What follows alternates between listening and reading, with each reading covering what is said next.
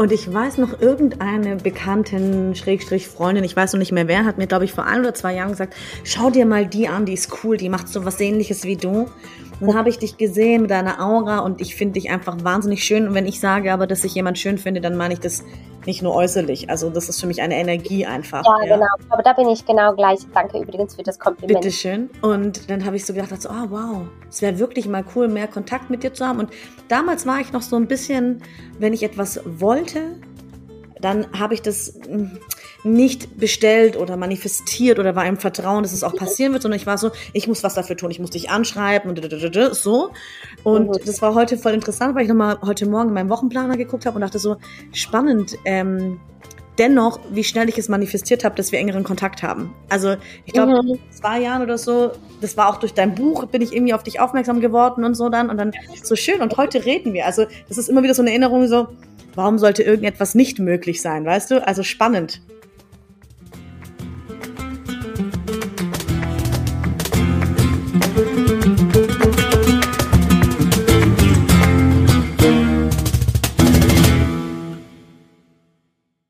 Wer diese Stimme nicht erkannt hat, bzw. diese Stimme nicht kennt, das ist die Stimme von Sandra Wurster.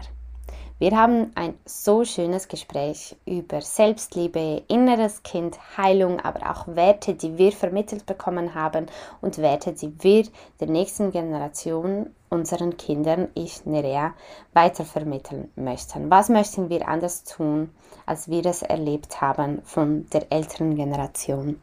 Ich bin sehr happy, konnte ich mit Sandra diese letzte Podcast-Folge vor einer etwas längeren Pause aufnehmen. Ähm, die meisten Content CreatorInnen machen bei Blogposts oder Podcasts meistens eine Sommerpause, weil man im Sommer ja logischerweise auch anders beschäftigt ist mit äh, Sonnenstrahlen genießen, im Meer schwimmen, wie auch immer. Und bei mir ist es so, dass ich diese Pause auf unbestimmte Zeit mache, ähm, weil ich einfach gemerkt habe, dass ich wahnsinnig Mühe hatte, die letzten Monate regelmäßig Podcasts aufzunehmen. Zum einen ist da halt auch ähm, der Zeitdruck. Also ich habe sehr vieles, was ich neben dem Mami-Sein mache. Ich habe den Aktivismus, ähm, die Kooperationen, Content auf Instagram, der Blog ist schon lange auf Stillstand. Aber da kann man ja immer wieder reinstöbern, das macht ja nichts. Aber beim Podcasten, das war ganz oft zwischen irgendwie Tür und Angel, sagt man das so? Tür und Angel. Und ich habe manchmal wirklich Stunden gebraucht, nur um ein Intro zu machen, einfach weil ich so mir habe, mich zu fokussieren. Und das liegt halt daran, dass erstens ich mir mega viel Druck mache um es gut hinzubekommen. Und diesen Druck möchte ich mir wieder wegnehmen. Ich möchte gelassener an das Ganze rangehen. Und ich habe einfach auch, und das haben viele auf Instagram mitbekommen, ähm, einige Monate wieder, also die letzten Monate wieder, neben ein paar Hochs auch ein paar sehr tiefe Tiefs hatte. Und ich habe halt einfach versucht, das alles ähm, durchzustehen, alles in meinem Leben irgendwie durchzubringen, weil ich ja jetzt ein Kind habe und Verantwortung, es muss weitergehen. Aber ich habe wie so gemerkt, ich habe wahnsinnig Mühe, mich zu fokussieren, egal was ich tue ich habe das Gefühl, ich bin eine super Mami, aber auf der Arbeit, also bei der Arbeit, da habe ich einfach momentan mega Mühe. Und für alles, was ich tue, brauche ich einfach doppelt oder dreimal so lange. Und ähm, das kann es ja nicht sein. Und deshalb habe ich gesagt, ich freue mich auf eine etwas längere Pause. Vielleicht mache ich auch einen Workshop, einen Moderationsworkshop oder irgendwas, ähm, um wieder da reinzukommen, wo ich vor ein paar Monaten den, wie den Faden, den Weg verloren habe. Ich weiß nicht, ob ich mich gut ausdrücken kann, das ist genau mein, mein Problem. Ich habe ähm, manchmal wirklich so Tage, wo ich die Wörter regelrecht suchen muss und das ist halt nicht so günstig, wenn man einen Podcast hat. Aber ich liebe es eigentlich zu podcasten, weil das ist für mich die, ach, das Schönste, wenn ich mit Menschen, unterschiedlichsten Menschen zusammenkomme und über kritische, schöne, traurige, lustige Themen ähm, sprechen kann. Aber ja, irgendwann komme ich wieder zurück. Ob es die Lehrerin im Bikini bleibt, weiß ich nicht. Eine Idee ist auch, dass ich mit Lehrerthemen, Lehrerinnen-Themen endlich starte. Denn ich war ja mal Lehrerin und ich habe eigentlich mega viel zu erzählen und ich weiß, dass ganz viele Lehrerinnen da draußen auch ganz viel zu erzählen haben. Ähm, aber ja, ich weiß noch nicht, in welche Richtung das es geht. Jetzt ähm, würde ich aber sagen, schauen wir erstmal, was Sandra zu sagen hat. Und danke euch allen, die regelmäßig zugehört haben. Ich hoffe, ihr seid dann dabei, wenn es wieder weitergeht. Wann das ist, das wissen wir nicht. Aber ja, ähm, wie immer könnt ihr den Podcast bewerten, eine nette Bewertung schreiben, fünf Sterne geben, wenn ihr das natürlich mögt. Wenn ihr ihn scheiße findet, dann lasst die Bewertung sein. Außer die Kritik ist konstruktiv. Nein, Spaß beiseite. Ihr könnt wirklich tun und machen, was ihr möchtet. Äh, auf konstruktive Kritik freue ich mich natürlich immer. Denn so kann ich ja auch dazu lernen und wachsen. Jetzt aber, wer ist Sandra Wurster? Sie ist uh, ganz viel.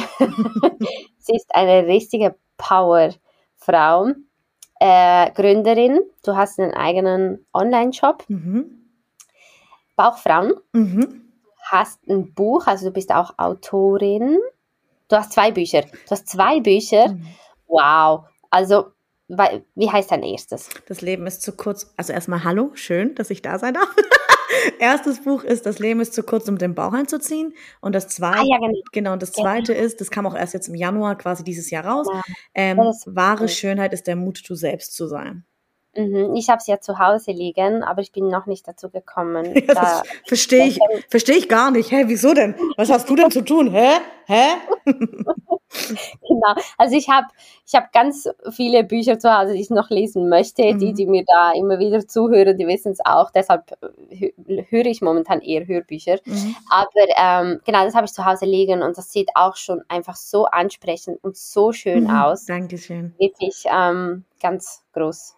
Ganz große Arbeit hast du da geleistet. Und auch neben diesem Buch liegen die Bauchkärtchen. Ja. Mhm. Okay? die sind auch, die sind Hammer. Also die habe ich äh, angeschaut, mega. Mhm. Die findet man bei dir im Shop, gell? Die findet man bei mir im Shop, genau. Und das ist halt super, weil ja. so ein Impuls für jeden Tag irgendwie, das ist halt schön, ja. Ja, mega. Mega. Und ich habe auch gesehen, das sind bei euch aus dem Shop die Bestseller, also ja, gehört genau. Bestseller. Ja. Mhm. Ja, verstehe ich auch. also wirklich schön. Ähm, ja, und du bist auch Podcasterin. Du hast ja selber auch einen Podcast, Bauchgeflüster. Ja, du hast deine Hausaufgaben voll gut gemacht. Wow!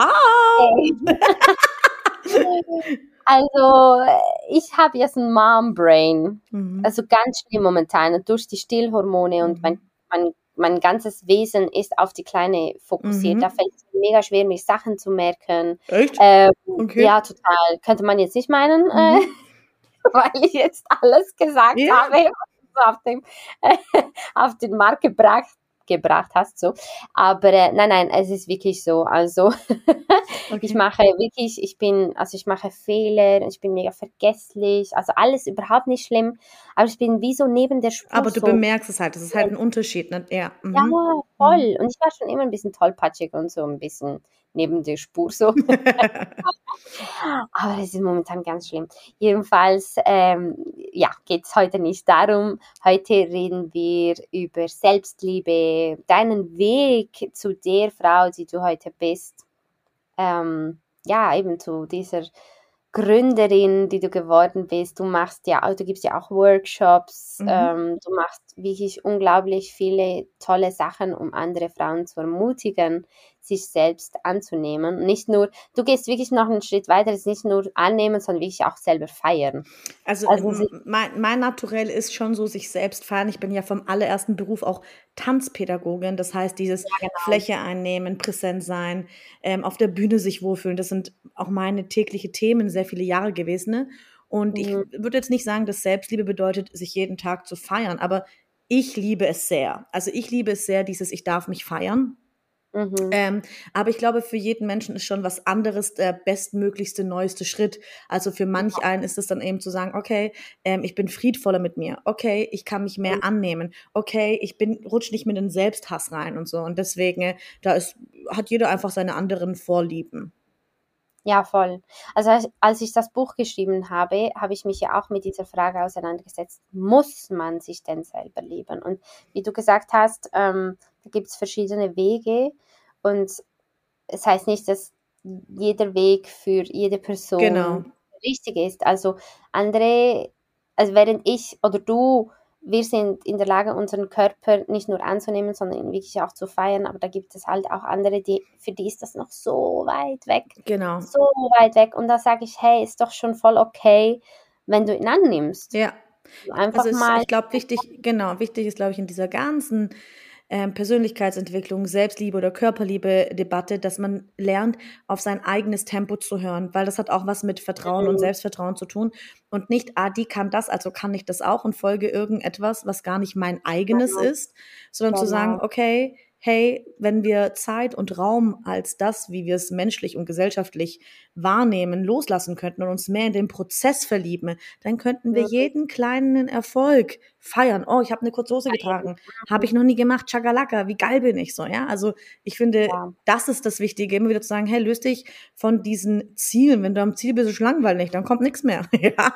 Sondern dieses Ja. zu sagen, okay, zelebriere genau Mhm. deine kleinen Prozesse. Mhm. Voll. Sehe ich eben auch so. Und mir wird oder wurde jetzt nicht mehr so oft die Frage gestellt, so ein bisschen provokativ und die gebe ich dir weiter. Mhm. Ist es denn nicht übertrieben, sich selbst zu feiern? Also ist das nicht arrogant? Ist es nicht irgendwie eine Extremform der Selbstverliebtheit? Muss es denn sein, dass man sich selbst feiert? Mhm. Also ich finde es ganz interessant. Also willst du, dass ich auch auf diese Frage eingehe? Ja, natürlich. Also das Erste ist, ich finde es immer ganz interessant, welche Menschen diese Frage stellen, wenn es unabhängig von der Moderation ist und wenn das Menschen sind, Mhm. die schon nicht recht glücklich in ihrem Leben sind oder ihre eigene Wahrheit leben, Mhm. dann muss Mhm. ich eigentlich auch nicht darauf antworten, weil dann bin ich halt einfach nur die Provokation, weil sie mich noch nicht Mhm. als Inspiration sehen können. Weil Provokation und Inspiration ist eine gleiche Das Quelle. triggert. Ja, Mhm. also es ist nur, Mhm. es ist der gleiche Ursprung, es ist die gleiche Quelle, nur es sind verschiedene Mhm. Perspektiven, die man einnimmt, um jeweils das eine oder andere zu sehen.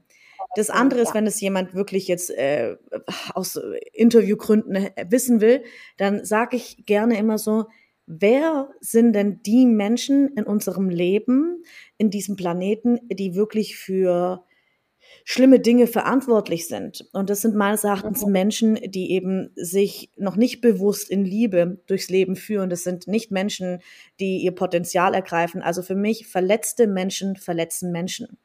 Bedeutet, Mhm. in die Selbstliebe abzutauchen und in die Heilung zu gehen. Für mich bedeutet Selbstliebe übrigens nicht nur sich zu feiern. Für mich bedeutet Selbstliebe auch zu lernen, sich abzugrenzen, ähm, besonders dann für sich einzustehen, wenn es schmerzhaft ist und andere aus Harmoniegründen oder weil sie die Kraft nicht aufbringen können und sonst einfach ja, ja sagen, sagen, nee, ich kenne meine Standards und ich gehe nicht mehr runter, weil ich kenne meinen Selbstwert.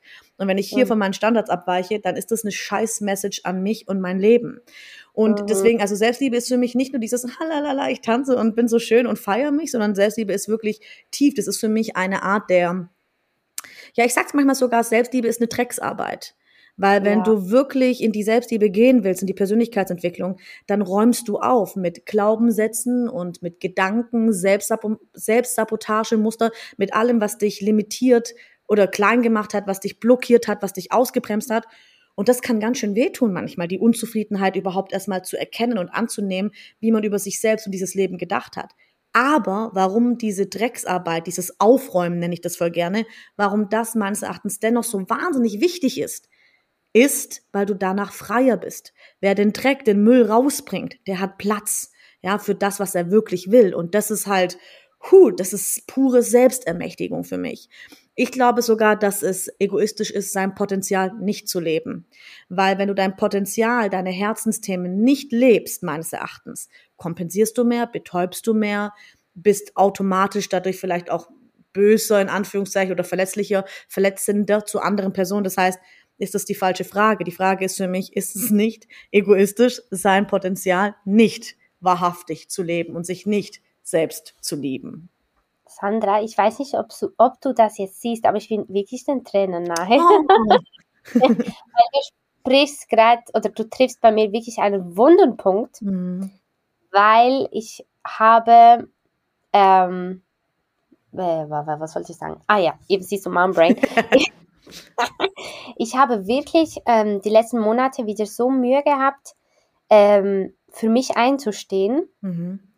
Ähm, mein Potenzial auszuschöpfen. Also sagen wir so, in den letzten zwei Jahren immer wieder hatte ich solche Phasen, wo ich das Gefühl hatte, nicht gut genug zu sein. Mhm. Und das ähm, ging mal besser, also mal hoch und dann wieder mhm. runter, mal hoch, wieder runter, ständig so. Und dann habe ich gesagt, hey, wo ist die Morena von früher hin? Mhm. Was ist passiert, dass ich immer wieder einknicke? Mhm. Eigentlich weiß ich, dass ich gut genug bin, aber es gibt einfach so viele Stimmen in diesem Kopf, mhm. die mir das Gegenteil beweisen ähm, oder beweisen möchten. Und dann denke ich so, okay, ähm, wo ist das Problem? Und da hast du vorhin was ganz Wichtiges angesprochen.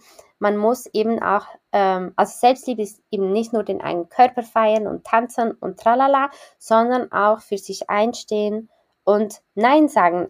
Ein, wir sagen immer so bei uns, ähm, ein Nein zu anderen ist ja ein Ja zu sich selbst. Sehr, sehr oft, sehr, sehr oft. Voll. Und dieses, also, äh, was ist, also es ist jetzt eine sehr tiefe Frage und geht sehr weit, aber ich will mich nicht nur lieben an den Tagen, wo ich leuchte. Erstmals will ich mir natürlich, ich will mir erlauben zu leuchten. Das ist ja so die Base, das, das sind ja viele Menschen noch nicht. Aber wie du gesagt hast, so hey, das sind Anteile in dir, die sich vielleicht nicht fühlen, sich nicht fühlen nach Leuchten oder die auch zweifeln oder oder oder oder Fragen stellen. Ähm, es gibt ich finde Zweifeln per se übrigens gar nichts Negatives. Ich finde, es braucht Fragen, um immer wieder zu überprüfen, ist das das, was ich wirklich will? Bin ich das? macht mich das glücklich. Aber mhm. es gibt für mich einen Unterschied, Sachen in Frage zu stellen oder halt sich selbst wirklich zu sabotieren und in Hass zu sein. Unabhängig ja. davon finde ich, ist es wichtig, sich wirklich einzugestehen und zu sagen, hey, ich habe verschiedene Anteile in mir, ich habe verschiedene Stimmungen, vor allem wenn man zyklisch lebt, dann weiß man das ganz genau. In meiner ja. Herbstphase bin ich viel, viel negativer und ich bin ein sehr mhm. positiver Mensch als aber in meinen Sommerphasen. Ist voll interessant. Ich merke das immer wieder, wie mir das hilft, zu wissen, wo stehe ich gerade zyklisch. Ja, und voll. sich zu sagen, hey, es geht nicht in der Selbstliebe darum, nur zu sagen, ich bin geil und da, sondern in der Selbstliebe geht es für mich vor allem auch darum zu sagen, ich nehme mich in meiner Ganzheit an. Alle mhm. Anteile dürfen sein. Alle Gefühle erlaube ich mir und die dürfen erstmal landen. Weil was ganz oft mhm. passiert, wie du schon gesagt hast, wir sind sehr oft im Kopf. Wir sind sehr oft meines Erachtens in unseren Gedanken. Bedeutet irgendwie ein Selbstzweifel oder ein negativer Gedanke der fliegt so rum, wir haben Angst vor ihm oder schieben ihn so ein bisschen weg und wir lassen ihn nicht landen, aber er kann nie wirklich aufgelöst werden ne? oder mhm. gehen oder geheilt werden oder in die Annahme, mhm. wenn wir ihn nicht mal landen lassen. Und dieses mich selbst in meiner Ganzheit wirklich zu lieben, das ist für mich mhm. Selbstliebe. Und das ist deep, weil es bedeutet auch an den Tagen, wo ich mich nicht liebe, die auch anzunehmen. Oder an Tagen, wo es mir schwer fällt. Oder wo ich merke, oh, meine mentale Gesundheit muss jetzt gerade, braucht was anderes, ja. Das ist einfach auch zu sagen, hey, gerade weil ich finde, dass du so ein Leuchtewesen bist. Ich finde, dass ich auch ein Leuchtewesen bin. Und ich bekomme mhm. sehr oft diese Begriffe wie, boah, Sandra ist voll die Powerfrau und Sandra hat voll die Energie. Und ich finde es sehr gefährlich, also für mich privat, weil ich mhm. mich irgendwann angefangen habe, damit zu identifizieren. Ja, genau. Weil was sind oder bedeutet dann, wer bin ich an den Tagen, wo ich nicht die Powerfrau bin? Was ist mhm. in den Tagen, wo ich nicht leuchte? Bin ich dann wertlos? Bin ich dann weniger wert? Und da ist einfach ja, gar nicht. Gar mhm. nicht. Und deswegen finde ich es ganz wichtig zu sagen, da wo Sonne immer ist, da ist auch Wüste. Mhm. Da trocknet es halt auch aus. Wir brauchen alle Facetten. Ja, wir brauchen Regen, wir brauchen Wind, wir brauchen Sturm. Und es wäre auch so langweilig, wenn ich, also natürlich, wenn man mich so jetzt öffentlich irgendwo sieht, dann denkt man vielleicht, ah, das ist so eine die hat Power und die ist laut und bunt und das darf man auch. Aber mhm. meine engsten Leute in meinem inneren Zirkel wissen, dass ich genau das auch andersrum bin. Ich bin auch ganz leise manchmal, ganz deep, ganz zurückgezogen. Und ich finde, das braucht's auch für ein harmonisches Leben, dass man alle Anteile erlaubt zu leben. Ja, und ich denke auch, wenn man, wenn man das zulässt und wenn man durch die Phasen geht, die jetzt weniger schön sind, ähm, schätzt man die anderen halt dann auch viel, viel mehr. Mm, also. Ich verstehe, was du meinst und ich glaube auch, dass wir, wir brauchen tatsächlich, ich empfinde es so, wir brauchen das Böse, das Dunkle in dieser Welt, um auch das Schöne mhm. und das Helle wahrzunehmen. Mhm.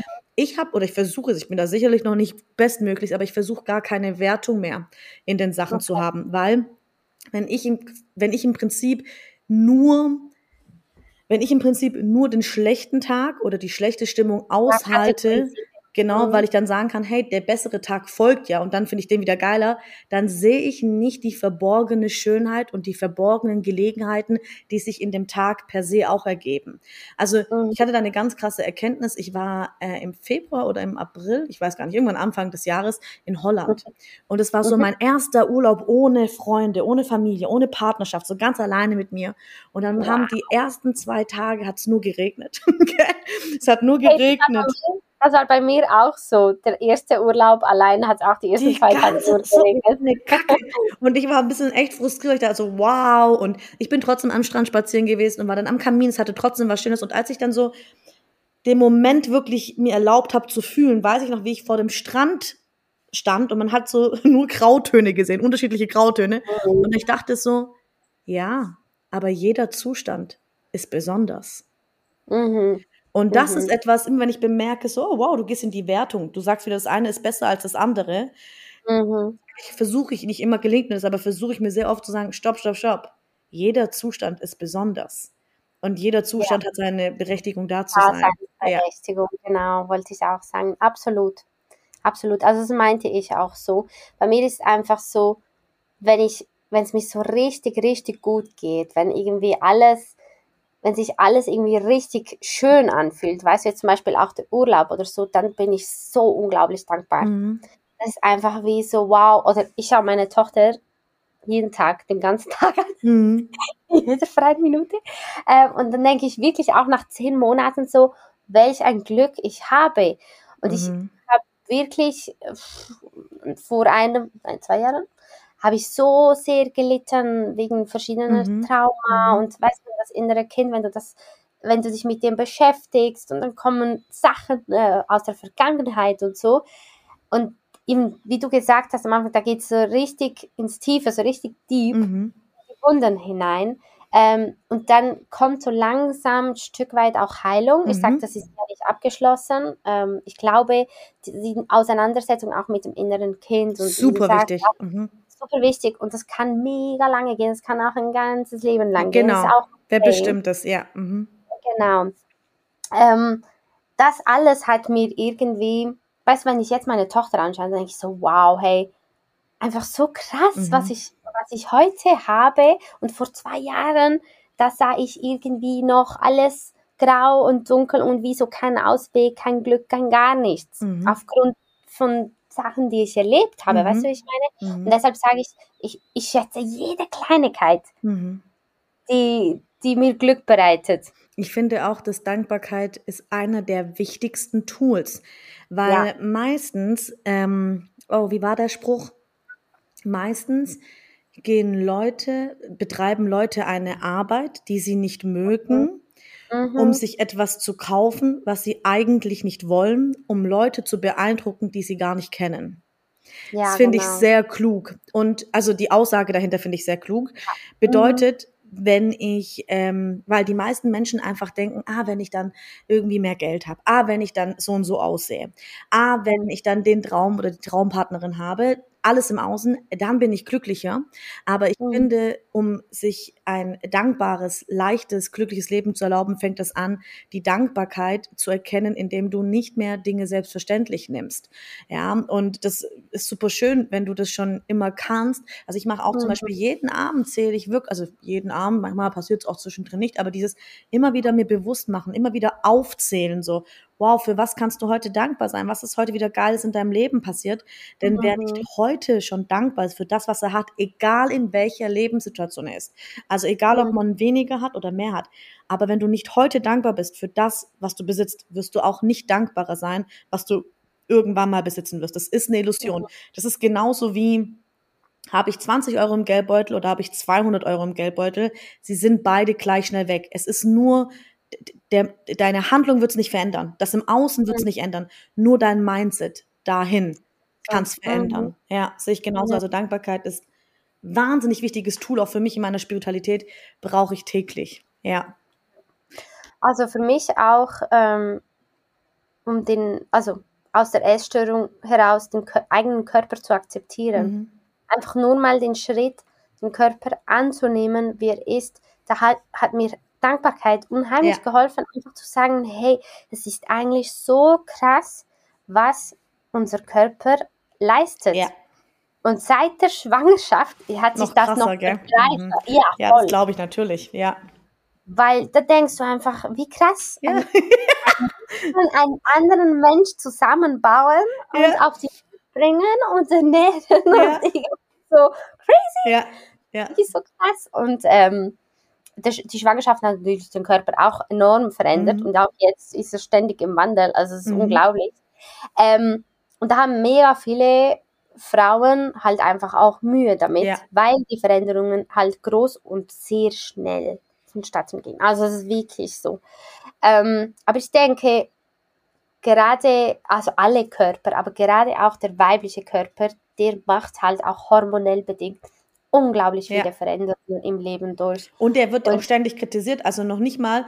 dass wirklich was passiert, sondern es ist ja ständig im Mittelpunkt von Thematiken der Schönheit. Ja, also wenn du zum Beispiel ja. Frau in Google eingibst, dann kommt schöne Frau, wobei beim Mann eher starker Mann dann auftaucht. Also diese mhm. Synonyme, die stellvertretend anscheinend sinnbildlich dafür ja. dastehen, was unsere Aufgabe ist im Leben. Und das ist halt einfach totaler Bullshit. Aber ich finde halt zum Beispiel, deswegen, falls jemand jetzt zuhört gerade, der ähm, bemerkt, ihm geht's gerade nicht gut, ich finde, mhm. Dankbarkeit kreiert immer einen Raum der Heilung, wie du es gesagt hast. Mhm. Mm, und der ist kostenlos und den kann ich überall anwenden, egal wo ich bin. Weil wenn mhm. ich mir bewusst werde, wenn ich meinen Fokus bewusst darauf setze, was ich alles habe, habe ich keine Energie mehr, den Fokus darauf zu setzen, was mir alles fehlt. Bedeutet, ja. es hilft, hilft mir auch schon Dankbarkeit, meine, meine Wahrnehmung dahin zu lenken um automatisch das Positivere, ohne dass es toxisch wird, einzuladen. Und was man sagen muss mit diesen ganzen Dankbarkeits-Challenges, und es gibt ja auch ganz viele Bücher in letzter Zeit, und ich will die gar nicht kritisieren, für manch einen ist das sicherlich gut, aber Dankbarkeit darf für mich nie in so einen Trott geraten, so ein, ich zähle jetzt zehn Dinge auf, ich bin dankbar dafür, dass ich lebe, ich bin dankbar dafür, dass ich was zum Essen habe. So, ich muss es fühlen, ich muss es in jeder Zelle meines Körpers wirklich mhm. fühlen und es passiert sehr oft, dass ich dann auch weine, weil ich so, so, so, so, so, dass die Tränen laufen, weil ich einfach dann so berührt bin. Ja, Aber das, das kennen wir. Wenn man wirklich dankbar ist und so einen Glückseligkeitsmoment irgendwie wahrnimmt oder so, ja, dann passiert das wahnsinnig vielen Menschen. Das ist ja auch schön. Mhm, absolut. Also so geht es mir eben auch. Und so ging es mir auch eben in der Heilung zu mir Selbstliebe und Selbstakzeptanz hin, habe ich wirklich gesagt, hey, es ist einfach krass, was unser Körper mhm. alles schafft und macht und warum behandle ich ihn so schlecht? Also ich weiß ja weshalb und mhm. das war dann auch die Versöhnung mit mir selbst, weil mhm. ich einfach gesagt habe, hey, ich habe, ich glaube, das habe ich bei dir auch schon gelesen, keine Problemzonen in diesem Sinne, mhm. sondern die Problemzone ist quasi ein, eigentlich die Gesellschaft und die gesellschaftlichen Ideale. Oder deine Gedanken, dass du es zugelassen hast, dass du auch so beginnst, über dich selbst zu denken. Genau. Mhm, voll, voll. Ja, ist, ist ein Spruch von uns, genau. Deine größte Problemzone sind deine Gedanken, genau, ja. Irgend sowas, genau, ja. habe ich mal gesehen. Ich habe, ich hab, glaube ich, ein Buch geschrieben, irgendwie die Problemzone ist die Gesellschaft oder irgendwie so. Ich weiß okay. nicht, das ist mhm. Ewigkeiten her. Aber einfach um zu sagen, eigentlich haben wir ja am Körper keine einzige Problemzone, weil wir sind ja alle einfach so, wie wir sind. Mhm. Wir, wir, sind mit genetischen Voraussetzungen auf die Welt gekommen. Wir haben ähm, den Alltag, den wir irgendwie bewältigen und verschiedene Faktoren, die uns ja beeinflussen, ähm, auch unseren Lebensstil. Und ähm, ich habe ich hab in den letzten Jahren immer wieder mal zu und abgenommen. Ich bin nie mehr auf die Waage, außer halt bei der Frauenärztin, weil ich musste aufgrund mhm. der Schwangerschaft. Aber ich bin nie mehr auf die Waage. Und ich habe aber immer wieder gemerkt, okay, jetzt ist da wieder ein bisschen mehr drauf, oder dann mal wieder weniger. Und das ist halt einfach das Leben. Mhm. Und das ist wieso, das spielt wieso keine Rolle, weil mhm. Kleidergrößen gibt's. Kleider gibt in allen Größen, so. Genau, ja. Kleidergrößen gibt's in allen Größen. genau. Ähm, und was ich dich halt diesbezüglich fragen wollte, ist, war das bei dir schon immer so, dass du dich gefeiert hast? Also du hast ja gesagt, du warst ja mal Tanzpädagogin mhm. und du hast Tanzpädagogin ähm, gelernt und als Tanzpädagogin gearbeitet. Mhm. Ähm, Hattest du auch eine Vorgeschichte, wo du deinen Körper so gar nicht akzeptieren konntest? Also es ist jetzt sehr, sehr lang, aber ich versuche es ein bisschen runterzubrechen. Tatsächlich ähm, habe ich beides als Kind erlebt. Ich hatte eine Zeit lang, wo ich sehr unterernährt war, weil ich mhm. ein sehr schleckiges Kind war, wenn man das so sagen kann. Ich weiß gar nicht. schleckiges Kind. Das sagt man bei uns im Schwabenländle in Stuttgart, in, in Baden-Württemberg. Wenn du quasi vieles nicht isst oder dir vieles nicht schmeckt, ah, dann bist du ein okay. schleckiges Kind. So sieht's aus. Ah. Und okay. Ähm, ich fand das Essen und es war auch einfach eine miese Qualität im Kindergarten. Ich war schon sehr früh im Kindergarten und so. Meine Eltern waren beide berufstätig und irgendwie, meine Mom ist keine gute Köchin, mein Vater auch nicht. Also beide haben das mit der Nahrung tatsächlich ein bisschen vermasselt. Und dann gab's im Kindergarten, finde ich, auch nicht geiles Essen. Und dann wurde ich immer auch so gezwungen zu essen. Und mhm. ich war ein, schon als junges Wesen sehr kreativ und habe das Spielen geliebt und das Bauen und das Kreieren. Und mein Papa hat mich dann immer vom Kindergarten abgeholt und hat dann gefragt, hast du schon gegessen? Ich habe immer Ja gesagt. Und dann draußen vom Haus habe ich weiter mit den Nachbarskindern gespielt.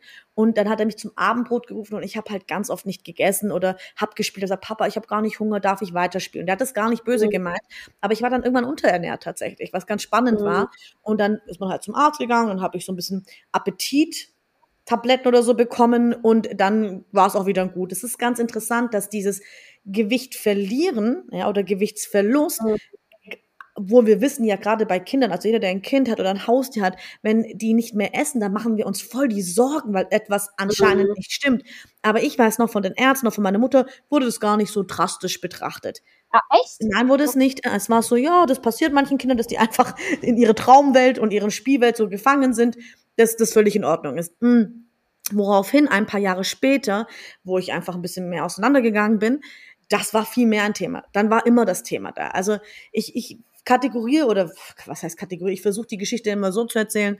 Ähm, ich war schon, glaube ich, immer ein sehr lebensfreudiger Mensch, das ist, ich bin schon so gekommen. Das glaube ich tatsächlich. Also, oh. weil meine Eltern waren keine gute Eltern in meiner, meiner Sicht, hatten sehr viele eigene Probleme, haben sich nicht darum gekümmert und ähm, dennoch war ich ein sehr freudiges Wesen. Das war immer in mir. Ich habe die Kindergartenerzieherin erzählen es auch. Ich habe schon Shows kreiert und mit neun Jahren habe ich die anderen gezwungen, Verträge zu unterschreiben, dass sie mit mir quasi ähm, hier steht übrigens Arrow, Probleme bei mir ist alles gut. Ah, okay.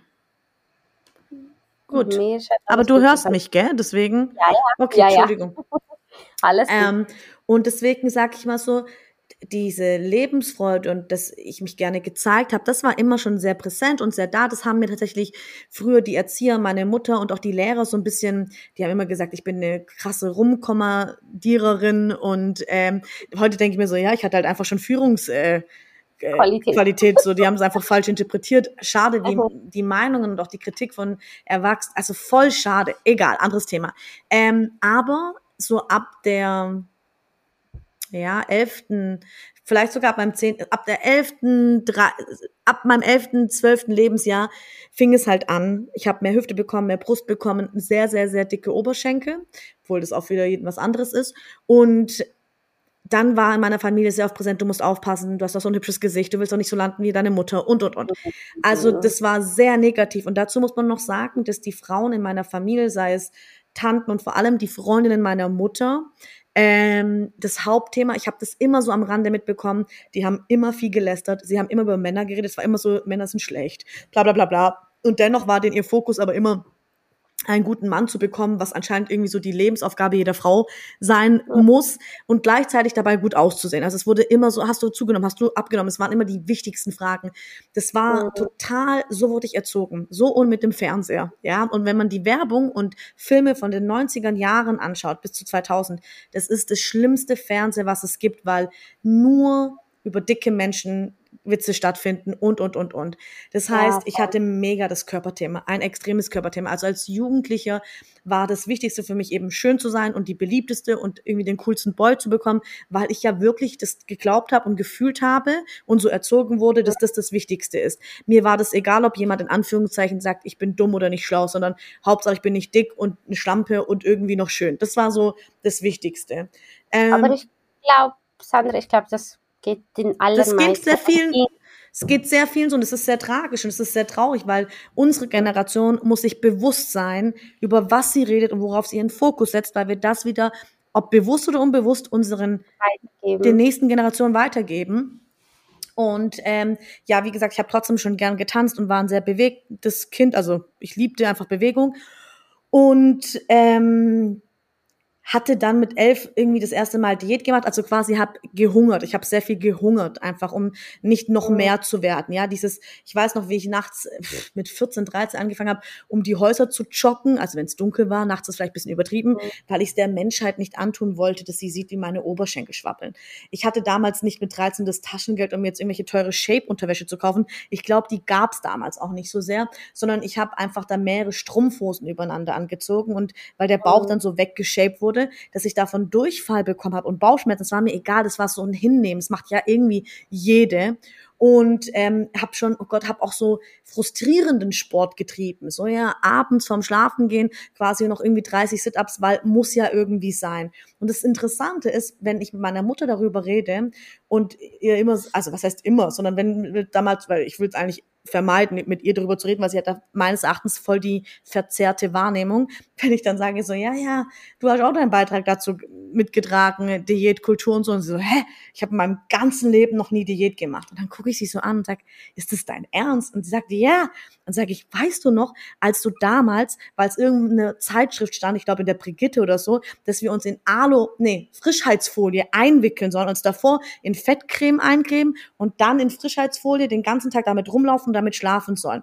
Was ist das, wenn es kein Diätkulturgedanke ist, äh, Diätgedanke ähm, ist? Mhm, Aber sie sieht es nicht so. Und das finde ich ganz spannend, weil wenn deine Mutter das nicht sieht, ist es, es hat lange gebraucht zu verstehen, dass meine Perspektive und so wie ich gelebt habe, wahnsinnig ungesund sind. Ich habe sehr lange weiß ich nicht, die Frauen in meinem Umfeld, das war so selbstverständlich, dass das die wichtigsten Themen sind. Und ich habe, ich sage das auch sehr gerne in meinen Vorträgen, wenn ich nur einen Euro für all die Sätze, die was mit Essen und Abnehmen und Zunahme bekommen hätte, nur einen Euro von wegen, ah, ich bin gerade auf Diäten, ich verzichte, heute erlaube ich mir, wie viel Kalorien hat das? Für all diese Sätze und hunderte mehr. Du, ich wäre heute stinkreich. Ich rede nicht von einem Haus und zwei Autos. Ich rede von meiner eigenen fucking Insel, weil das so präsent war. Und das hat sich dann durchgezogen, vor allem, weil ich mich noch entschlossen habe, ähm, den Tanzpädagogenberuf zu lernen in einer Sportakademie, wo ich eindeutig zu den Menschen mit den großen Körpern gehört habe und äh, Tanzen ist ja auch noch so den ganzen Tag vor einem Spiegel, sich selbst zu sehen. Das hat natürlich oh. auch nochmal viel gemacht. Und ich habe meine letzte Diät mit 25 25 oder 24 gemacht, also vor sieben Jahren. Und weiß ich noch, wie ich in einem Club war. Ich hatte so ein baufreies Top an, habe mich so wahnsinnig sexy gefühlt. Ähm, hab davor eine Crash Day wieder gemacht und hab gehungert, hab viel geraucht und, und so und Wassertabletten genommen, um das Wasser schneller aus meinem Körper zu bekommen und so. Und ich weiß noch, dass ich mit ihm tanze und mein Magen so extrem knurrt. Und der Typ mhm. hat wahrscheinlich gedacht, dass es irgendwie ein Furz oder so ist, ja. Also das war ein bisschen eine unangenehme Situation. Ich so, nee, ich habe nur Hunger. Und dann merke ich so, nachdem der ein bisschen so angewidert von mir weggegangen ist, obwohl es nur ein Knurren war, ähm, dachte ich so, das ist halt keine Selbstliebe, die wir oder die ich betrieben habe. Das ist Selbstbetrug.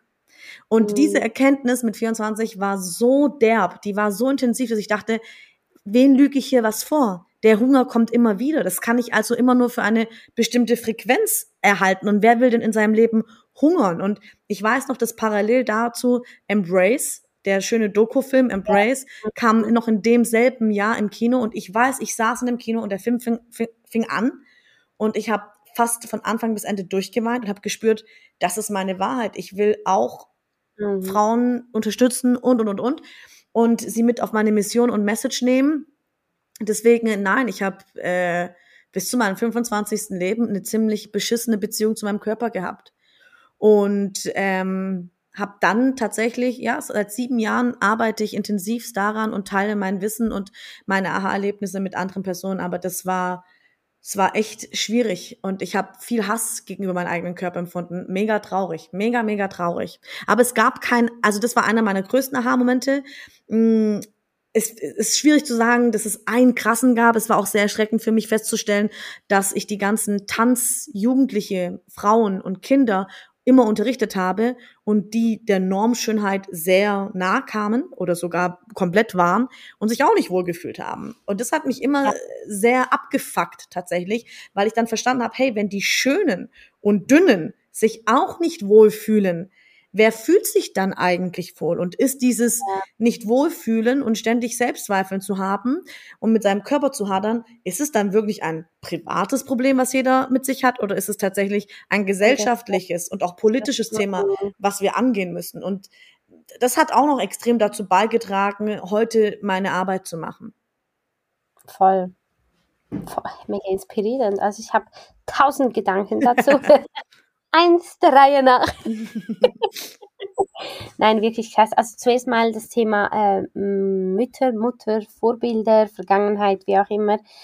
Ich habe mal ein ganz tolles Buch gelesen, was ich in den Show Notes verlinken kann, was mir jetzt aber gerade nicht in den Sinn kommt, ähm, wie es heißt.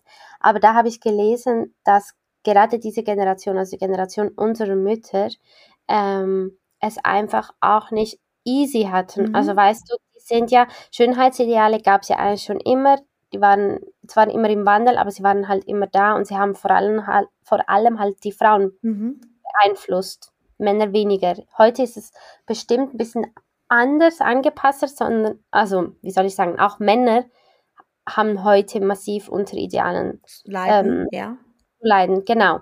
Was früher bestimmt nicht so war. Ähm, aber gerade unsere Mütter hatten nicht dieses Bewusstsein. Also weißt du, weil du deine Mom ja immer wieder auch darauf angesprochen hast und sie sagt, nö, weil sie setzt sich ja auch Nein, nicht ja. mit dieser Thematik auseinander. Meine Mom jetzt ähm, schon wegen mir.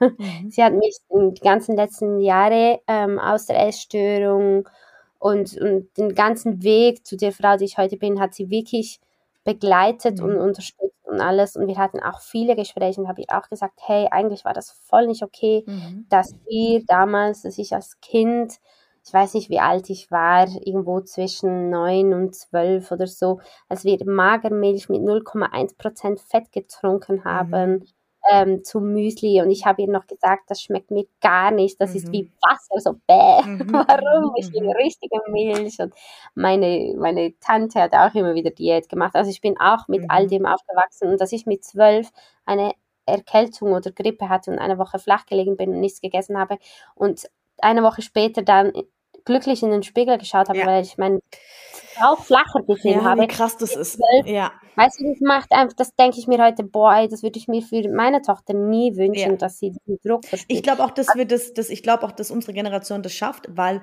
ähm, genau. da, wo viel Schmerz ist, da wird eine Gesellschaft meines Erachtens immer auch aufgefordert und gezwungen, dass man quasi den nächsten Step angeht. Ja, also warum ist Body Positivity ja. überhaupt so präsent? Es wäre es nicht, wenn es keinen Bedarf hat. Ja, aber es hat halt mega mhm. den Bedarf. Und ja, es nervt schon viele gut so, weil ähm, dadurch ein neues Bewusstsein kreiert. Erst wenn es nervt, fängt es wirklich an, das neue Synapsen kreieren. Also Absolut. ja, also ich war, ich war in einem Musical, ich muss das ehrlich sagen, ich war gestern im Aladdin-Musical. Und ich muss aber dazu generell sagen, dass ich nicht so ein Aladdin, also äh, Aladdin süß, ich bin nicht so ein Musical-Fan, weil das für mich oft flachere Unterhaltung ist. Aber mhm. ich war da und es war schön inszeniert, es war süß gemacht, aber dann war da halt ein Musical-Darsteller mit einem größeren Körper. Und die ganze Zeit wurden so Witze auf seinen Körper gemacht. Und es wurde einfach in eine moderne Musical-Show, also ist auch nicht negativ, also äh, so er macht sich selbst über sich lustig, ja, er hat dann gesagt so, ja meine große erste Liebe ist Schlagsahne und ähm, was ist ich Schokoladenkuchen. Und alle haben gelacht und ich habe mhm. das beim ersten Mal fand ich schon kritisch. Aber als es zehnmal da war, dachte ich so, das ist wahnsinnig beschissen, dass quasi der Dicke wieder sich selbst witzig machen muss, um als irgendwie Sympathieträger zu wirken, weil genau das ist das, was Menschen mit großem Körper immer sehen und denken, dass sie die Witzigen sein müssen, weil sie ja sonst keine Berechtigung haben zu sein. Und das, das, das hat mich gestört. Ich habe wirklich überlegt, auch ob ich das Musical verlasse.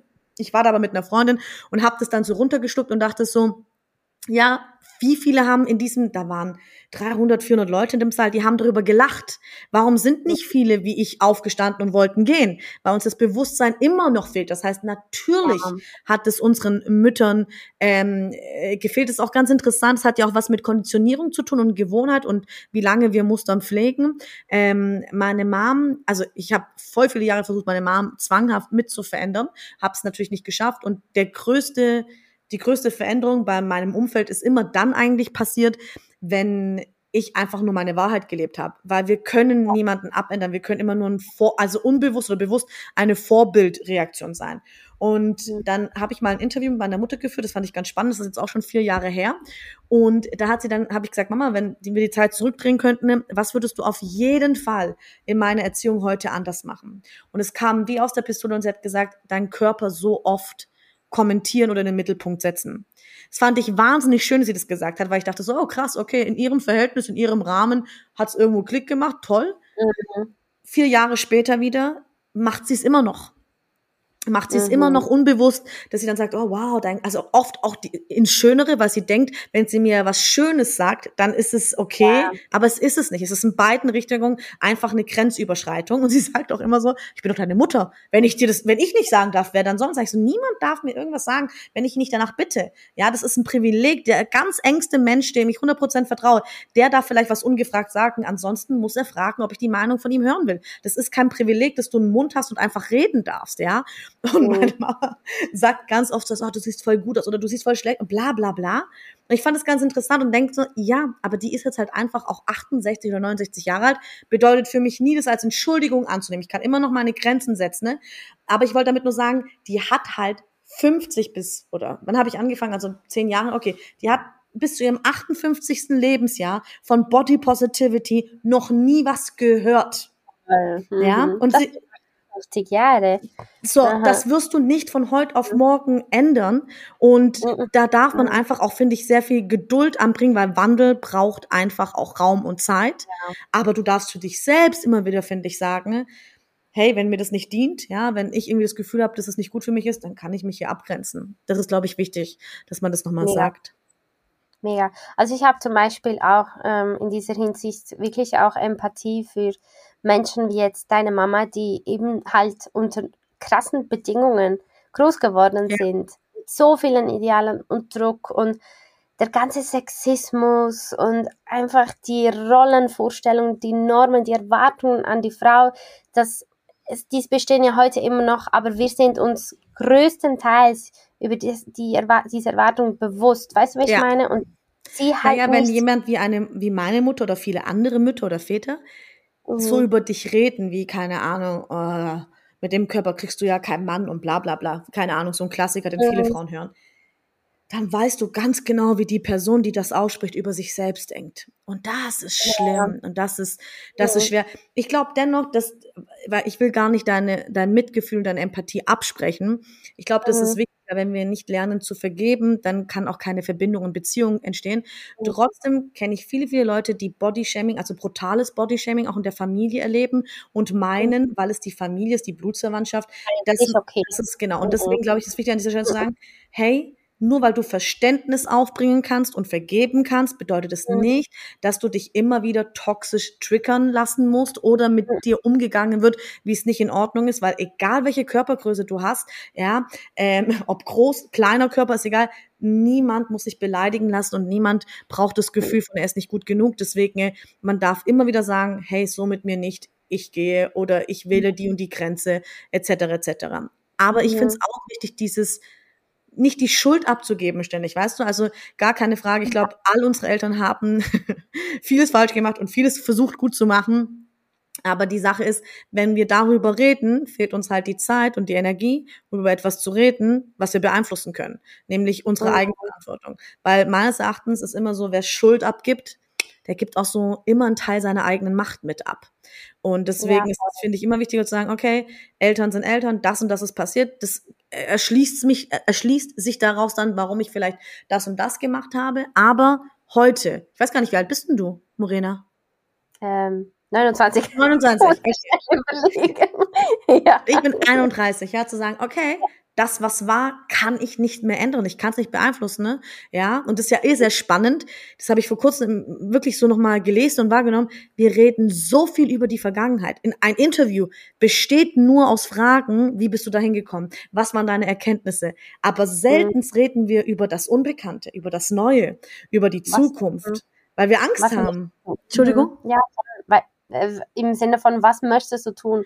Was, wie möchtest, zum Beispiel, ich möchte dich jetzt auch fragen, was würdest du anders machen, wenn du dann Kinder hättest? So drei Dinge oder so. Anders als meine Mutter oder Dinge, die einfach ich generell. Nein. Was doch anders als deine anders Mutter. Als Mama? Ja, Boah, die voll. Liste ist sehr lang. Nein, also nein. Hat drei Dinge. Ich weiß, ja. Also ich glaube, was ich glaube, was ganz arg wichtig ist, ähm, ist seine Verletzlichkeit zu leben, auch vor seinen mhm. Kindern. Das habe ich auch, als ich Tanz unterrichtet habe, ähm, versäumt. Erst in den letzten zwei Jahren, bevor ich aufgehört habe, habe ich mich das getraut. Zum Beispiel, keine Ahnung, ich habe was, bin mit den Kindern die Choreo durchgegangen und dann habe ich mich vertanzt oder wusste einen Part nicht mehr. Und dann haben die Kinder gleich gesagt, Sandra, das war falsch, es geht anders. Und dann habe ich nicht gesagt, hey, cool, dass ihr das noch wusstet, schön, dass ihr das besser könnt als ich, sondern ich habe dann die coole rausgehauen und habe dann sowas gesagt wie, naja, ich habe euch nur getestet, ne? Also ich habe euch nur getestet. Also vielleicht kennst du es auch, ja, du bist ja Lehrerin, ja. dieses, dieses Autoritäre ist sehr mächtig in unserer Gesellschaft und gibt einem oft das Gefühl, dass wir Machtkontrolle auch besitzen müssen und dadurch entstehen, mhm. finde ich, keine wahrhaftigen, tiefen Verbindungen von Mensch zu Mensch oder Seele zu Seele, sondern von Erwachsenem zu Kind. Und dieses Ich bin erwachsen und du bist Kind ist immer schon so eine Abstufe und das finde ich wahnsinnig ja. schlecht. Und deswegen ja. glaube ich, finde ich es wichtig, ob Lehrer, Eltern, whatever, immer seine Verletzbarkeit zu leben und zu sagen, heute habe ich keinen guten Tag, heute, heute bin ich ein bisschen traurig und, und, und. Und dieses, geh raus aus der Kontrolle, geh raus aus dieser Machtpositionsgedanke. Ich glaube, das ist wirklich, wirklich wichtig, auch für viele Männer, um in dieser maskulin dominanten Energie, an der wir alle, auch die Männer selbst zum Teil leiden, ähm, ja, rauszukommen. Das andere ist, aber das hat, also ich weiß gar nicht, ob ich in der Lage dazu bin, ähm, das hat wenn ich, wenn ich, ich coache auch, ja, ich coache und mache Mentoring in der Selbstliebe und im Businessbereich und viele, viele Frauen, die zu mir kommen, berichten davon, dass sie in ihrer Kindheit mit enorme emotionale Kälte oder emotionale Gewalt zu tun hatten. Dieses, mhm. wenn Eltern nicht mehr weiter wussten, dann wurden die Kinder zum Teil ignoriert oder mit Liebesentzug bestraft. Ich kenne mhm. das auch das ist mhm. wahnsinnig schwierig und schlimm für mich. Also auch heute noch in meinen weiterführenden Partnerschaften, wenn mich jemand ignoriert, ja, und wenn es äh, gar nicht mit Absicht macht, ja, ist es schwierig, weil es immer noch Triggerpotenzial hat an ehemalige ähm, Erinnerungen der Kindheit. Das ist etwas, was ich nie machen würde. Also immer wieder zu sagen, meinem Kind, du, das, was du heute gemacht hast, hat mir nicht so gefallen, ja, also vielleicht, keine Ahnung, mhm. in irgendwie trotzige Phase oder keine Ahnung, ein anderes Kind geschlagen, ja. Also zu sagen, schon natürlich das zu thematisieren, zu sagen, hey, fand ich nicht geil, ja, ähm, sollte man nicht mhm. machen aus den und den Gründen, ne?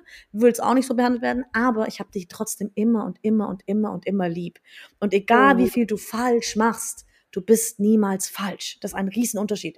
Mhm. Und die Leute, die in meinem Coaching sind, sind zum Teil, und auch ich selbst war das lange, 90 Prozent der Überzeugung, dass sie nicht richtig sind, dass sie falsch sind. Weil heute wissen wir aus der Kinderpsychologie, bis zum 11., ja, 9., 11. Lebensjahr wissen Kinder nicht den Unterschied zwischen, habe ich jetzt was falsch gemacht oder bin ich jetzt falsch? Weil es ja. Eltern, und es ist kein Vorwurf per se an Eltern, aber oft, wenn der Tag hektisch ist, wir nehmen uns nicht die Zeit, den Kindern das zu erklären, sondern sagen so, oh wow, super, musste das jetzt sein, wenn das Glas zum Beispiel wieder runterfällt. Mhm. Ja, als ob dann so ein Fünfjähriger weiß, scheiße, ist jetzt diese, ist die Handlung scheiße gelaufen oder bin ich jetzt einfach scheiße? Und das muss man sich mal ja. überlegen, was Kommunikation, Worte und so, was das ausmacht mit ganz vielen Menschen, weil ich glaube, wir hätten viel weniger psychische Erkrankungen und mentale Herausforderungen, wenn wir nicht immer noch an diesem Urglaubensatz, ich bin nicht gut genug, hadern würden. Da geht sehr viel Energie drauf.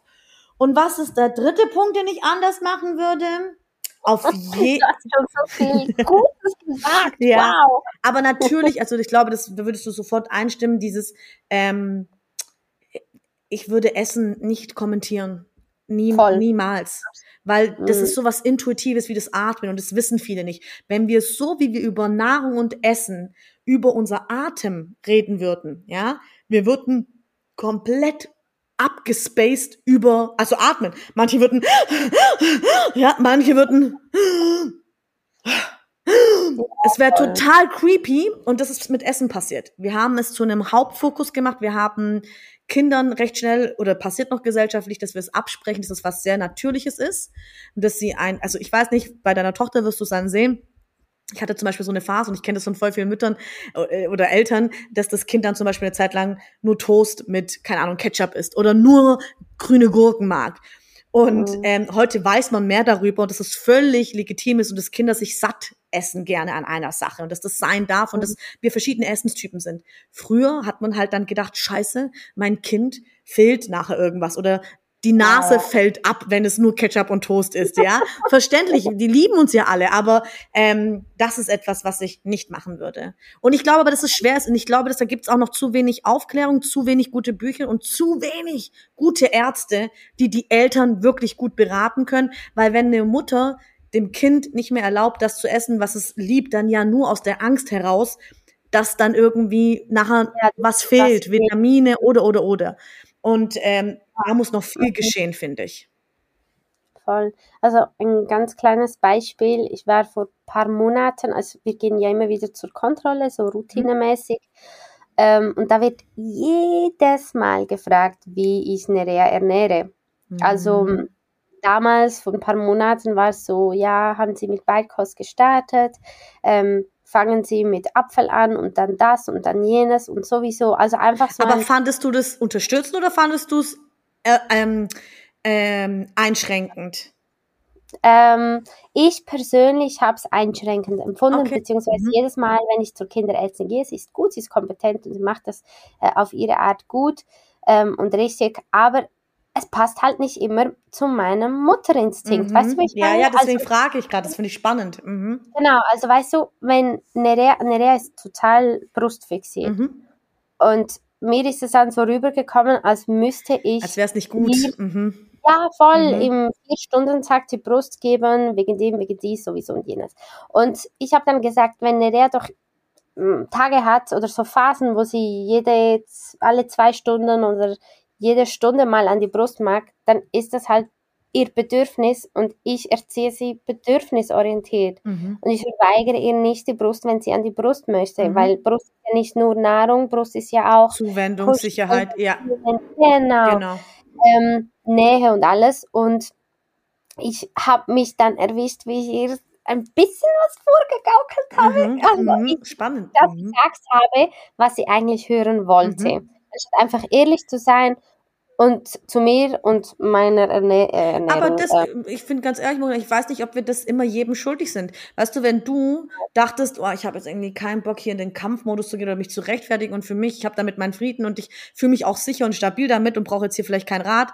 Ich finde nicht, dass das ein mm, Naturgesetz ist, zu jedem ehrlich sein zu müssen. Zu sich selbst und gar keine Frage. Aber hey, ich bin auch nicht immer ehrlich zu meiner Mom, weil ich wüsste, wenn sie wüsste, dass der Mantel so und so viel Geld gekostet hat, ja, dann würde mir die da eine Predigt geben und wir sind aber zwei komplett andere Menschen mit komplett zwei anderen Money-Mindsets. So, warum soll ich mir diese Diskussion geben? Warum soll ich diese Energie dafür ausgeben? Weißt du, deswegen, ich finde es nur interessant. Also ich finde es aus so einer, so einer Vogelperspektive so, ah, spannend. Spannend, dass du dann äh, lieber was anderes gesagt hast, um dich halt dem nicht mit dem auseinandersetzen zu müssen. Und ich finde es völlig legitim voll.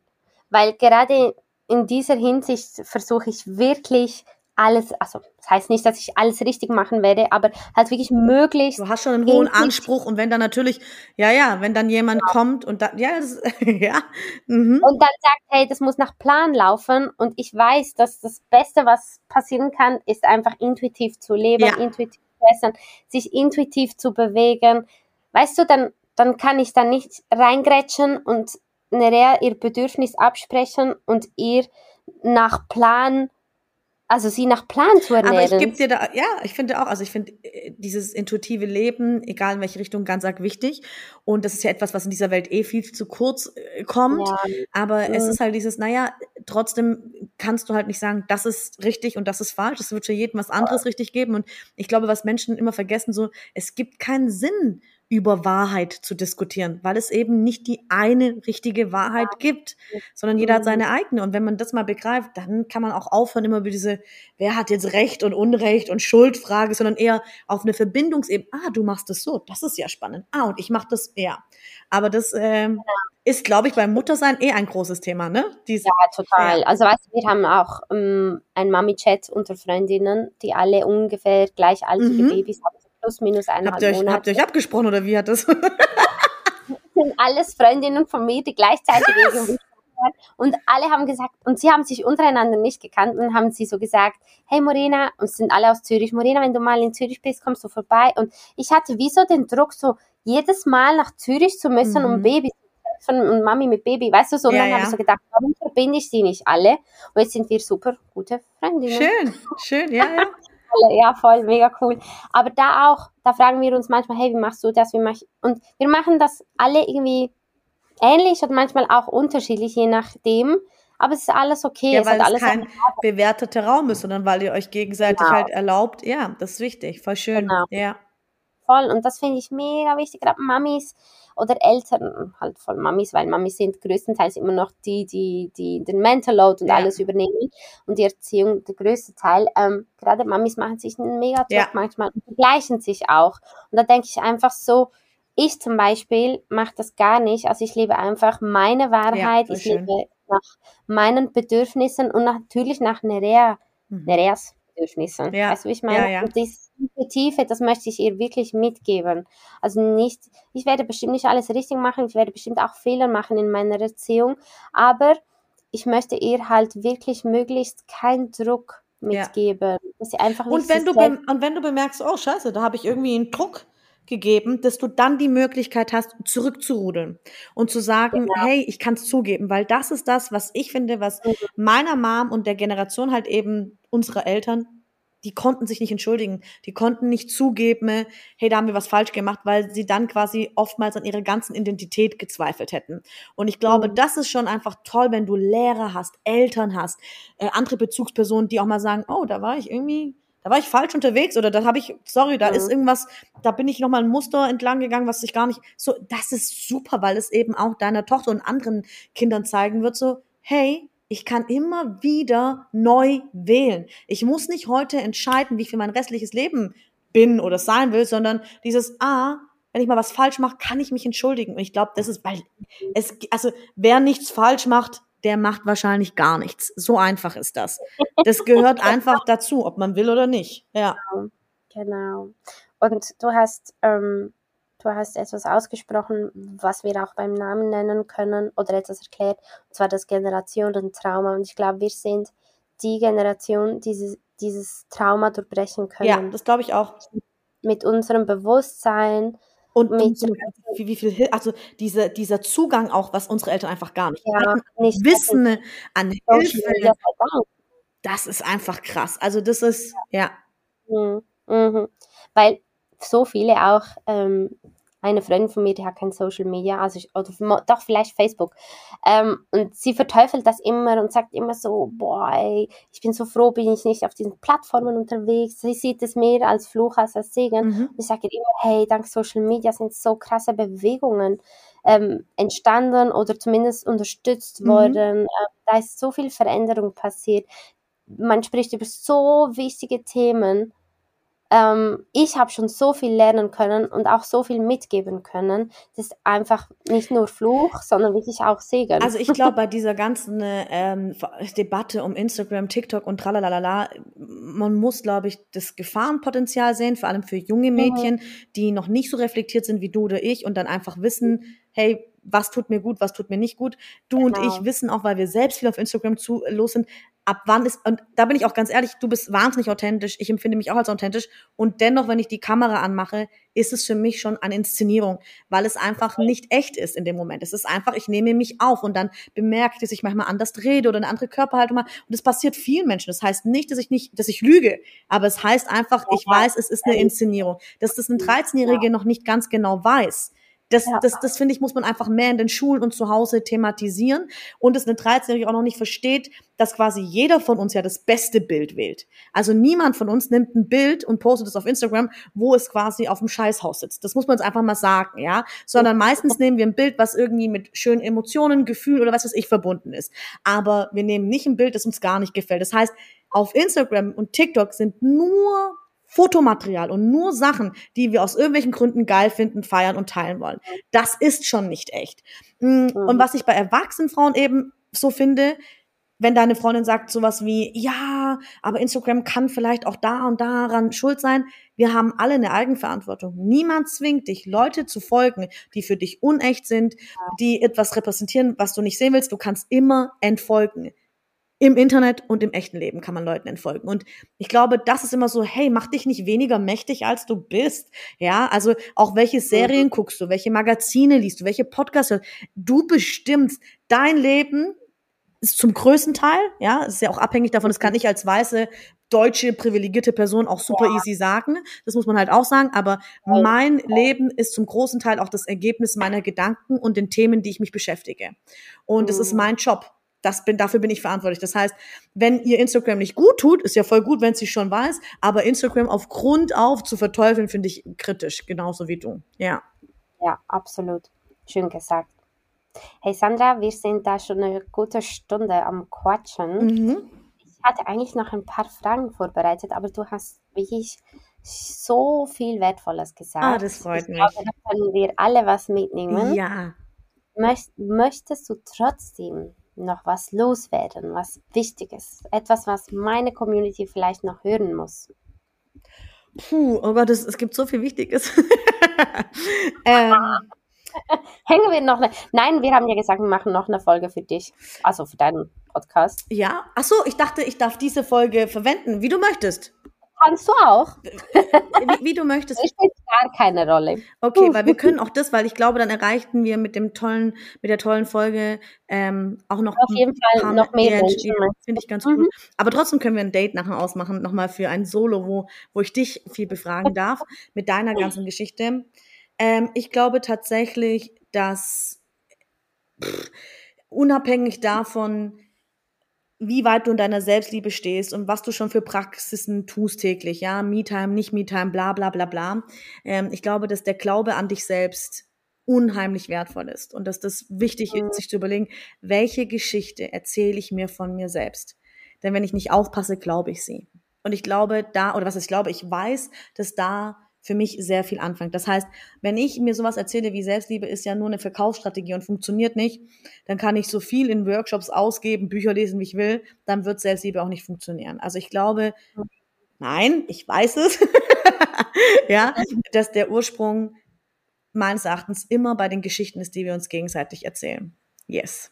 Absolut. Und was würdest du empfehlen oder was würdest du sagen hilft, wenn man den Glauben an sich selbst verliert? Oder auch kurzzeitig vergisst, mhm. ähm, das ist, zurückbekommt. Das ist für jeden, denke ich, auch noch was anderes. Ich kann nur von mir erzählen, was mir wahnsinnig imponiert. Das ist, mich mit anderen Geschichten von Menschen zu umgeben, zu verbinden, die schon ihre Wahrheit enorm leben, die Außergewöhnliches kreiert haben, ähm, ja, und erfolgreich waren. Und ich meine nicht nur erfolgreich im finanziellen Aspekt, sondern wirklich auch mit glücklich sein. Also Menschen mhm. wie Steve Jobs, mega inspirierend mhm. und spannend. Frida Kahlo, mhm. Künstlerinnen, Visionäre. Mhm. Und dann, wenn du in ihre Biografien dir reinziehst, und es gibt wirklich gute Filme, auch wenn man eher sagt, ich will nicht lesen, ich will eher einen Film schauen. Und ich krieg immer noch nach Gänsehaut, weil das eine Erinnerung an mich ist, wenn die das können, dann kann ich's auch. Und mhm. das ist mhm. nicht angebildet, das ist einfach tatsächlich die Wahrheit für mich, ja. Steve Jobs hat mhm. was sehr Geiles gesagt. Steve Jobs hat gesagt, wenn du mal begreifst, dass jeder Mensch, der in seinem Leben etwas Außergewöhnliches oder Cooles gestartet hat, nicht außergewöhnlicher ist als du, dann begreifst mhm. du auch, dass du immer dein eigenes Tor und deine eigene Grenze zu allem im Leben bist. Mhm. Und das ist so, wow. Und hey, wirklich, ich habe mir da ein Unternehmen aufgebaut. Ich hatte keine Ahnung von Technik und von Online-Shop und was weiß ich. Und ich war sehr frustriert in den ersten drei Jahren. Ich habe so viel geweint. Ich habe mir die Welt erklären lassen von irgendwelchen jungen YouTube-Boys, wie alles funktioniert. Und ich musste es mir hundertmal anschauen. Oh, ja, und ich habe manchmal auch gedacht, so, fuck, ich werde das nie verstehen und so. Und heute habe ich meine in meine ersten Aktien investiert. Also damit will ich nur sagen, die Grenze ist nur da, wo du denkst, ja, und es verschiebt sich. Jeder Anfang ist schwer, bis er leichter wird. Aber aufgeben ist halt meines Erachtens nicht drin. Aufgeben tust du dann, wenn du dir erzählst, dass es nichts wird. Ja. Du bist so inspirierend, Sandra. Oh, oh du süße Maus, Dankeschön. Nein, wirklich, ja, ich bin also wirklich total hin und weg jetzt oh, gerade. Dankeschön. Nein, ich möchte mich bei dir bedanken und ich glaube, alle, die zugehört haben, werden das bestimmt auch so empfinden. Du bist, also hast wirklich, wow, also oh. so tolle Dinge gesagt. Das freut mich. So irgendwie drei, vier Therapiestunden zusammengefasst. das ist gut, ja, das freut mich, so soll es sein, ja.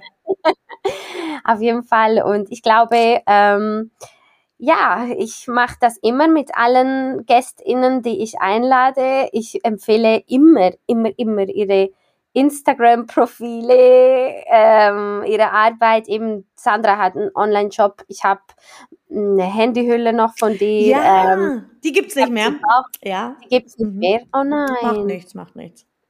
Schade. Jedenfalls ähm, die Bauchkärtchen, zwei Bücher, hast eben einen Online-Shop, einen Podcast, ähm, eben Instagram. Also wer von Sandra noch nicht genug bekommen hat mit dieser Folge, folgt ihr unbedingt auch auf Instagram. Du bist sehr süß, sehr süß. Vielen lieben Dank. Also ich weiß, was auch vielleicht ganz cool ist, wenn Leute denken so, ah, oh, das ist ganz cool, was ich rede, was ich sage, was ich mache. Gern den Newsletter abonnieren, der ist kostenlos. Da sind immer tolle Life-Hacks und Game-Changer-Impulse drinne, die man dann einfach abstauben kann. Und man kriegt halt mit, wann wir Kurse anbieten, weil wir haben immer Kurse zu unterschiedlichen mhm. Themen. Und das ist halt, das ist das, was unsere Mütter nicht hatten. Dieses krasse ja, Wissen zur Selbstheilung und Hinführungen, wie es auch gelingen kann. Das ist, und ganz ehrlich, boah, ich habe das meiste Geld in meinem Leben habe ich in mich investiert, in Coaching, in Therapie, mhm. in Heilung, in Bücher. Ja. Und das mhm. ist auch das erste, also das letzte, nicht das, das erste, was ich immer wieder ausgeben würde und das letzte, äh, mit was ich aufhören würde. Genau. Absolut, geht mir auch so. Machst du das, äh, das wollte ich noch fragen, du machst das alles nicht alleine, also du hast... Ich habe ein Team, genau. Also ein Team, genau. Wir sind im Kernteam aktuell vier Leute und mit den Leuten, die ab und an zu spielen, sind wir circa sieben, genau. Ganz cool. Ja, es ist auch, alleine kann man sehr vieles, aber im Team ist man meistens halt eben doch dann stärker im Sinne von, kann man noch viel, viel mehr realisieren und voneinander profitieren. Und man muss halt sagen, wenn damit ich hier einen Podcast mit dir aufnehmen kann, muss jemand mhm. anderes meine Instagram-Nachrichten beantworten. Also man muss auch mhm. lernen, finde ich, irgendwann abzugeben und zu sagen, okay, was ist das, was wirklich nur noch ich machen kann? Und was mhm. können andere mir abnehmen, damit ich meine Energie dahin investiere, wo sie wirklich auch gebraucht und gewollt ist. Genau. Mhm. mhm. Absolut. Schön, Sandra. Hey, mega. Danke viel, viel mal. Danke, danke, danke, dass ich da sein durfte. Danke auch euch fürs Zuhören und wie immer, wenn ihr den Podcast bewerten möchtet, macht ihr uns Podcasterinnen eine große Freude, so denn aus. ihr schenkt uns damit Sichtbarkeit, gell, Sandra? So sieht's aus, genau. Gerne mit 5 Sterne bewerten. Danke.